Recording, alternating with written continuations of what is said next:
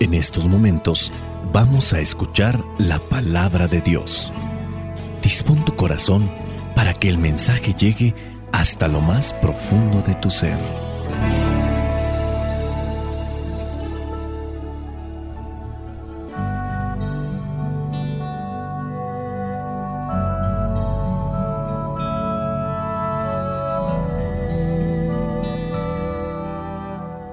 La iglesia el día de hoy tiene presente lo que es la fiesta de la cátedra de San Pedro. Por eso nos presenta el Evangelio de Mateo capítulo 16 versículos del 13 al 19. Cuando Jesús llegó a la región de Cesarea de Filipo, preguntó a sus discípulos, ¿Quién dice la gente que es el Hijo del Hombre? Ellos contestaron, algunos dicen que Juan el Bautista, otros dicen que Elías y otros dicen que Jeremías o algún otro profeta. ¿Y ustedes, quién dicen que soy? les preguntó. Simón Pedro le respondió, Tú eres el Mesías, el Hijo del Dios viviente. Entonces Jesús le dijo, Dichoso tú, Simón, hijo de Jonás, porque esto no lo conociste por medios humanos, sino porque te lo reveló mi Padre que está en el cielo. Y yo te digo que tú eres Pedro, y sobre esta piedra voy a construir mi iglesia, y ni siquiera el poder de la muerte podrá vencerla. Te daré las llaves del reino de los cielos. Lo que tú ates aquí en la tierra, también quedará atado en el cielo, y lo que tú desates aquí en la tierra, también quedará desatado en el cielo. Palabra de Dios, te alabamos Señor. Señor Jesucristo, nuestro divino Salvador. Gracias te damos por tu infinito amor. Te escuchamos en la palabra, te recibimos y adoramos en la Eucaristía, te servimos en los hermanos.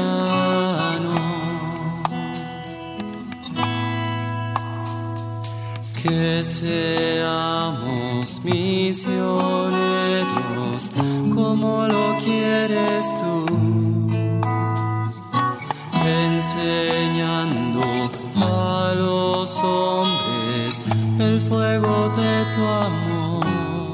Y al final de cuentas, Dios regala lo que Él quiere dar a quien Él escoge y a quien se prepara para recibirlo. Encuentro aquí en este Evangelio, sí, un sondeo, un buscar qué es lo que dicen la gente y dicen los apóstoles de Jesús. ¿Por qué lo pregunta? ¿Sería acaso que Jesús, siendo el Hijo de Dios, no sabía lo que opinaba la gente? Él conocía los pensamientos, él conocía lo que pensaban los fariseos, él sabía lo que estaban pasando y así lo describen los evangelios. ¿No sabría acaso lo que la gente decía de él? ¿No sabría acaso lo que sus apóstoles decían de él? Podemos asegurar que sí, pero aquí el cuestionamiento no es para que le informen qué es lo que la gente y ellos piensan de él. Es para que ellos se manifiesten y puedan decir si han asimilado o si han entendido el mensaje y después de entender el mensaje han comprendido algo más allá de lo que ven. Pedro, Simón, es el que se adelanta a proclamar que Jesús es el Mesías, es el Hijo de Dios. Dios escoge a quien revelar lo que Él quiere revelar, pero no solamente es yo escojo, se lo revelo y lo sabe. También cuenta la disposición, la apertura. Dentro de las cuestiones tecnológicas está el emisor y está el receptor. Tiene que existir tanto el emisor que envía la señal, pero si no hay un receptor, simplemente la señal queda en el aire. puede estar el receptor, pero si no hay emisor, simplemente no se transmite una señal en estos tiempos en los que se utiliza tanto la cuestión inalámbrica. Desde aquel reproductor se está enviando una señal, pero si este receptor no está conectado en la misma línea, la señal no se escucha. Los micrófonos tienen ese problema. Hablando de los radios transmisores, también pueden estar desconectados. Nosotros mismos podemos también estar desconectados y no captar el mensaje de parte de Dios. Dios lo está enviando, pero nosotros no estamos sincronizados, sintonizados en el mismo canal. Entre los apóstoles, Pedro, o en este caso, Simón está sintonizado. Jesús se alegra por él. Jesús le dice, dichoso tú, Simón,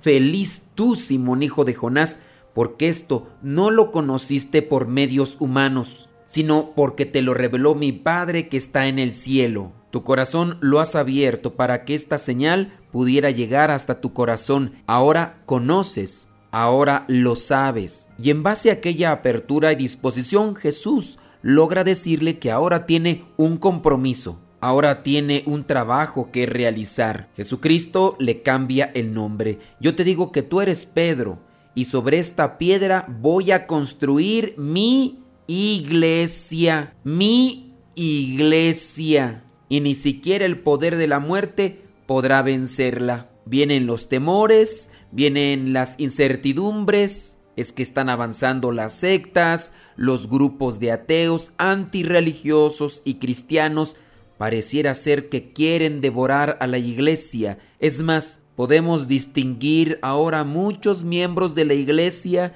que están cometiendo verdaderamente pecados ofensivos para el pueblo y para Dios. Algunos llegan a vociferar, la iglesia pronto se va a derrumbar, la iglesia está próxima a acabarse.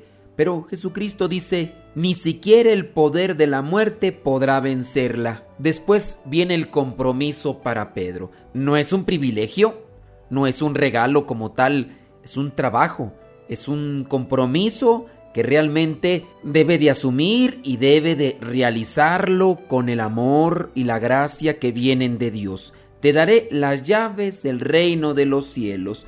Lo que tú ates aquí en la tierra también quedará atado en el cielo, y lo que tú desates en la tierra también quedará desatado en el cielo. Responsabilidad, compromiso tiene que asumir Pedro, aquel que pudo abrir su corazón, recibió el mensaje del Señor y lo manifestó. Gran responsabilidad tiene ahora el vicario de Cristo, porque esta responsabilidad y compromiso no pudo haberle quedado solamente en este caso a Pedro. Tendrá que ser algo que se transmite a aquellos que van a ser los sucesores. Todos vamos a entregar cuentas a Dios, pero vendrán a rendir cuentas aquellos que tienen compromisos más grandes. Tú que me estás escuchando, estás casado, tienes esposa, tienes esposo, tienes hijos, tú vas a tener que entregar cuentas a Dios de esa misión que tienes ante ti. ¿Todavía no te casas? Bueno, también tienes una misión que cumplir con tus hermanos, con tus padres, con tus familiares y amigos. Nosotros los consagrados tenemos incluso todavía más por qué rendir cuentas. Hay algunos que se han equivocado, no solamente han dañado a uno, a dos, en ocasiones han dañado a una población entera con sus escándalos. No sintonizaron su corazón con el corazón de Dios. No sintonizaron sus pensamientos con la mente de Dios. Se desviaron, se conectaron con las pasiones, con los desenfrenos, vaciaron su corazón de Dios y se llenaron de maldad. Después cometieron esos abusos grandes y destrozaron la vida de muchos. No nos toca a nosotros juzgar, solamente le toca a Dios como enseñanza práctica, cada uno dependiendo en la vocación a la cual Dios nos haya llamado, tomemos el ejemplo de Pedro. Busquemos siempre la manera de estar conectados con Dios Padre. Abramos nuestro corazón y dejemos que Él nos inspire todo aquello que es bueno para nosotros. Después, llevémoslo a la práctica. Hay que profesarlo a los demás, así como Pedro lo hizo. Busquemos siempre la perseverancia y la constancia. Dios Conoce nuestras debilidades, conoce nuestro corazón, nuestras intenciones. Que aprovechemos pues este mensaje en esta fiesta de la Cátedra de San Pedro. Oremos siempre por el Papa, para que su corazón siempre esté conectado con el de Dios y que nosotros también nos mantengamos en sintonía para no escandalizar, para no hacer que las personas se distancien de la iglesia de Cristo. La bendición de Dios Todopoderoso, Padre, Hijo y Espíritu Santo descienda sobre cada uno de ustedes. Lámpara es tu palabra para mis pasos, luz en mi sendero. Lámpara es tu palabra para mis pasos, luz en mi sendero. la luz.